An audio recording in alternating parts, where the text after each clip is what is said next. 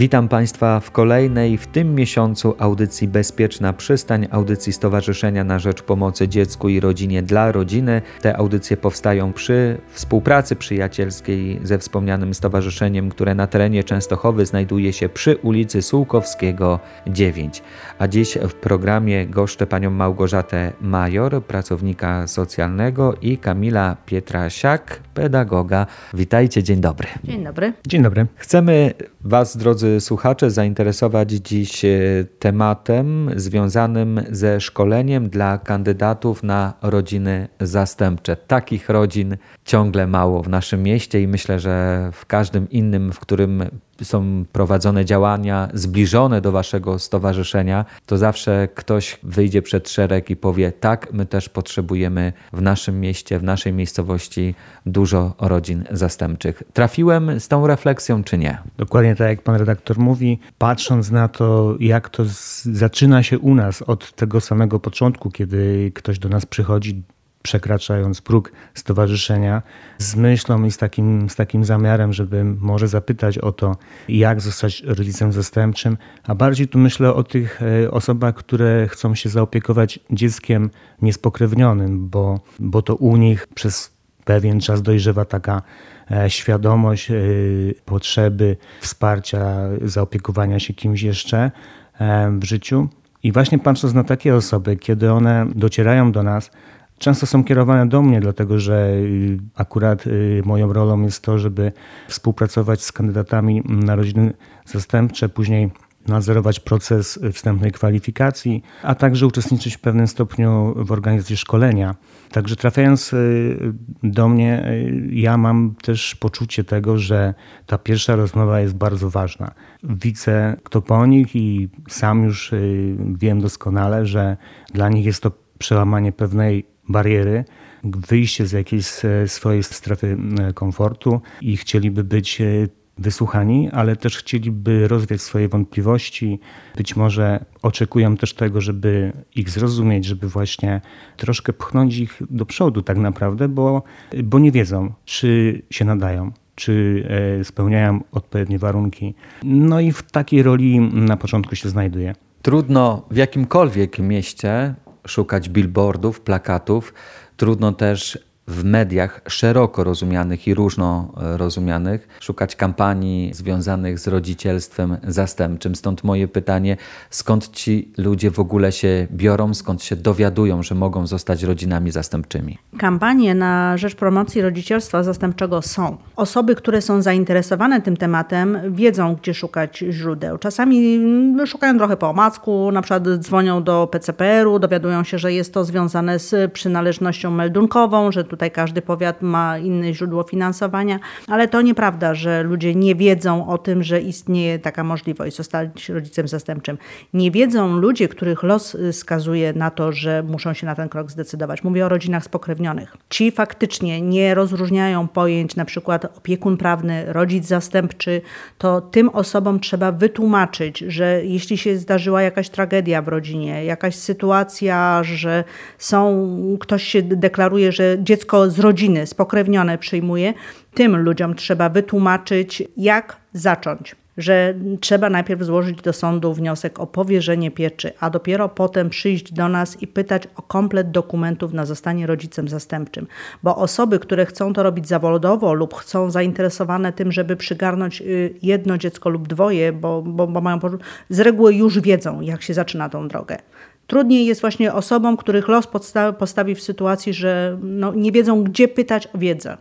Panie Kamilu, jakie są te pierwsze motywacje ludzi, którzy zgłaszają się na kandydatów, żeby zostać rodziną zastępczą? No bo podczas takiej pierwszej rozmowy myślę, że Pan już w głowie szybko analizuje, czy te y, motywacje są właściwe, czy nie. Tak. Y, Muszę powiedzieć, że zwykle jestem pozytywnie zaskoczony tym, jak, jak te osoby postrzegają rodzicielstwo zastępcze, bo, bo w zasadzie każdy z nich e, kieruje się dobrem e, takim ogólnoprzyjętym dobrem dziecka. Motywacją e, osób, które zgłaszają się do naszego stowarzyszenia z myślą o tym, żeby, żeby sprawować opiekę nad, nad dzieckiem jako rodzina zastępcza, najczęściej jest y, taka pozytywna motywacja, związana z, z potrzebą dzielenia się miłością, pomocą, dla dzieci, które są pozbawione tej opieki przez rodziców biologicznych. Myślę, że jest to zdecydowana większość osób, które się pojawiają e, w naszym stowarzyszeniu. Później, później kiedy ta rozmowa jest głębsza, kiedy, kiedy rozmawiamy o innych dodatkowych kwestiach z tym związanych, e, czasami, czasami też pojawiają się inne, inne jak przesłanki, które też uzupełniają tą, tą pierwszą, wydaje mi się, podstawową Czasami jest to tak, że właśnie zwolniło się jakieś, jakaś przestrzeń w życiu, którą można jeszcze zagospodarować. Tak? Bywa, że ktoś y, właśnie zakończył swoją y, działalność zawodową i widzi, że mógłby poświęcić się w sposób zawodowy dla takich dzieciaków.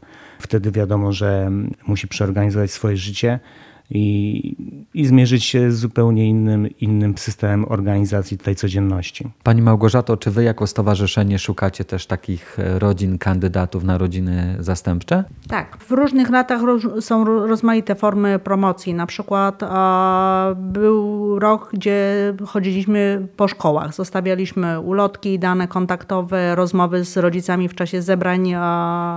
Był taki rok. Był taki rok, gdzie na przykład w DOSL-ach, w, w ośrodkach społeczności lokalnej. Też przedstawiciele naszego stowarzyszenia promowali ideę rodzicielstwa zastępczego. Wszystkie sytuacje takie około festynowe, które się zaczynają od maja przez wakacje, też jeśli ludzie chcą, jest zawsze stoisko, na którym, no i w formie drukowanej, i każdej innej mogą się z podstawowymi tymi zagadnieniami zapoznać. To nie jest tak, że my siedzimy po tajniacku i nie ma, nie ma możliwości dowiedzieć się, gdzie i jak zacząć tą procedurę. Chciałem tutaj wszystkich zaprosić e, do tego, żeby spróbowali przekroczyć ten próg tego naszego stowarzyszenia, kiedy rodzi się jakaś myśl o tym, że można by w ogóle podjąć działania na rzecz y, dzieci w związku z, z ustanowieniem tych osób rodziną zastępczą.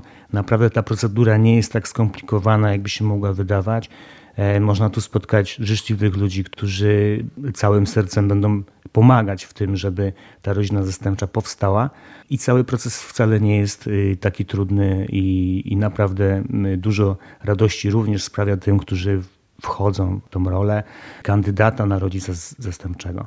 A zatem jak wygląda szkolenie dla tych kandydatów? Szkolenie, mm, jeśli mówimy o, o osobach, które będą zajmować się dziećmi niespokrewnionymi, trwa aż 66 godzin. Jest to aż e, albo tylko. Okazuje się w trakcie szkolenia, że osoby, które w nim uczestniczą, wcale tak mocno nie odczuwają tej ilości.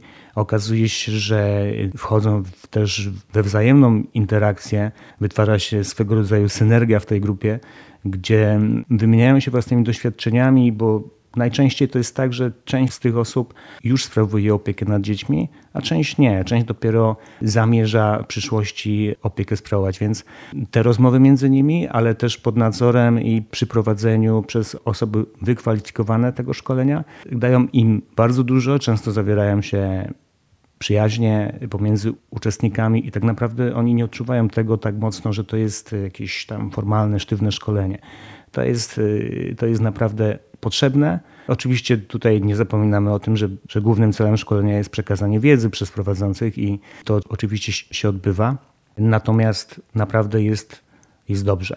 W ramach szkolenia bardzo ważnym aspektem są też praktyki, czyli po prostu rodzice, kandydaci na rodziców y, idą do zawodowych rodzin zastępczych lub do rodzinnych domów dziecka i widzą od środka, z czym potem będzie się taka rodzina musiała mierzyć. Oczywiście zupełnie inaczej wygląda sytuacja w rodzinie, gdzie jest szóstka małych dzieci, a zupełnie inaczej, gdzie jest trójka nastolatków. Ale no, podobny rodzaj wyzwań na pewno warto zobaczyć yy, u źródła. To też jest dobry czas i miejsce, żeby zaapelować do rodzin, które myślą o tym, żeby stać się kandydatami na rodziny zastępcze, żeby może na początek zmierzyć się z taką formułą, jaką jest wolontariat. Tak, jest taka możliwość. Kilka osób u nas, y, rodzin zastępczych zawodowych, korzystało z takiej formy pomocy. Można też starać się, jeśli ktoś nie czuje się na siłach, być rodzicem zastępczym na cały etat, zostać rodziną pomocową. To jest właśnie taka forma współpracy mało popularna, mało promowana, a bardzo, bardzo przydatna, zwłaszcza dla tych, którzy robią to zawodowo, że ktoś mógłby ich wspierać w ich wysiłkach. Myślę, że to też jest taka słuszna ścieżka, tak intuicyjnie teraz mhm. odpowiadam. Jeśli ktoś przejdzie ten wolontariat, zaangażuje się w niego na serio, to wtedy już wie, z czym to się je, I mówiąc językiem kolokwialnym i czy właśnie na pewno chce to robić. Tak, myślę, że tak, więc yy, ta część osób u nas zawodowo się tym zajmujących jest bardzo chętna na ten rodzaj współpracy. Myślę, że naj, najrozsądniej zgłaszać się do nich. Kandydaci, kiedy już rozpoczną szkolenie, a czasami nawet przed, yy, pytają o to, czy czy oni, kiedy już zaczną tą procedurę, czy oni mogą zrezygnować w pewnym momencie, bo, bo mają pewne wątpliwości i też nie wiedzą, czy, czy aby na pewno y, kończąc ten proces y, zdecydują się na, na ustanowienie rodziny zastępczej. Więc tu trzeba powiedzieć, że tak, że, że właśnie potrzebna jest ta refleksja. Tak? To jest tak, że jeżeli nawet mamy tą dużą motywację początkową, kiedy zauważymy jednak w trakcie, że coś może nas przerastać tak bardzo, że, że, nie jesteśmy gotowi, to oczywiście, że, że nie trzeba zakończyć tej procedury. Natomiast liczymy i wspieramy ku temu, żeby ustanowiona była kolejna rodzina zastępcza. To teraz odwrócę to, co przed momentem powiedziałem, że jeśli komuś nie wyjdzie, ktoś rozezna, że nie nadaje się na to, żeby być e, rodziną zastępczą, to właśnie ta forma wolontariatu może być pewną formułą wyrażenia siebie i spełnienia swoich pragnień, które mam w stosunku do dziecka czy do rodziny, którą chciałbym wspierać. Tak, no i stąd właśnie idea rodzin pomocowych. To jest naprawdę y, bardzo potrzebny kawałek, a kompletnie mało propagowany. Na tę chwilę niech tyle wiadomości wystarczy na temat szkolenia dla kandydatów na rodziny zastępcze. W trakcie naszej rozmowy pojawiła się jeszcze kwestia wolontariatu. Gdyby Państwo chcieli wrócić do tych treści, ale już z perspektywy rozmowy z pracownikiem Stowarzyszenia na Rzecz Pomocy Dziecku i Rodzinie dla Rodziny, to zapraszam na ulicę Sułkowskiego 9 w Częstochowie. Tutaj zawsze znajdzie się osoba, która udzieli potrzebnych e, informacji na wszelkie wątpliwości i pytania, które Państwo gdzieś w swoich sercach i głowach macie. A dziś w programie gościliśmy panią Małgorzatę Major, pracownika socjalnego i pedagoga, pana Kamila Pietrasiak. Dziękuję za rozmowę. Dziękujemy bardzo. Dziękujemy i zapraszamy do nas.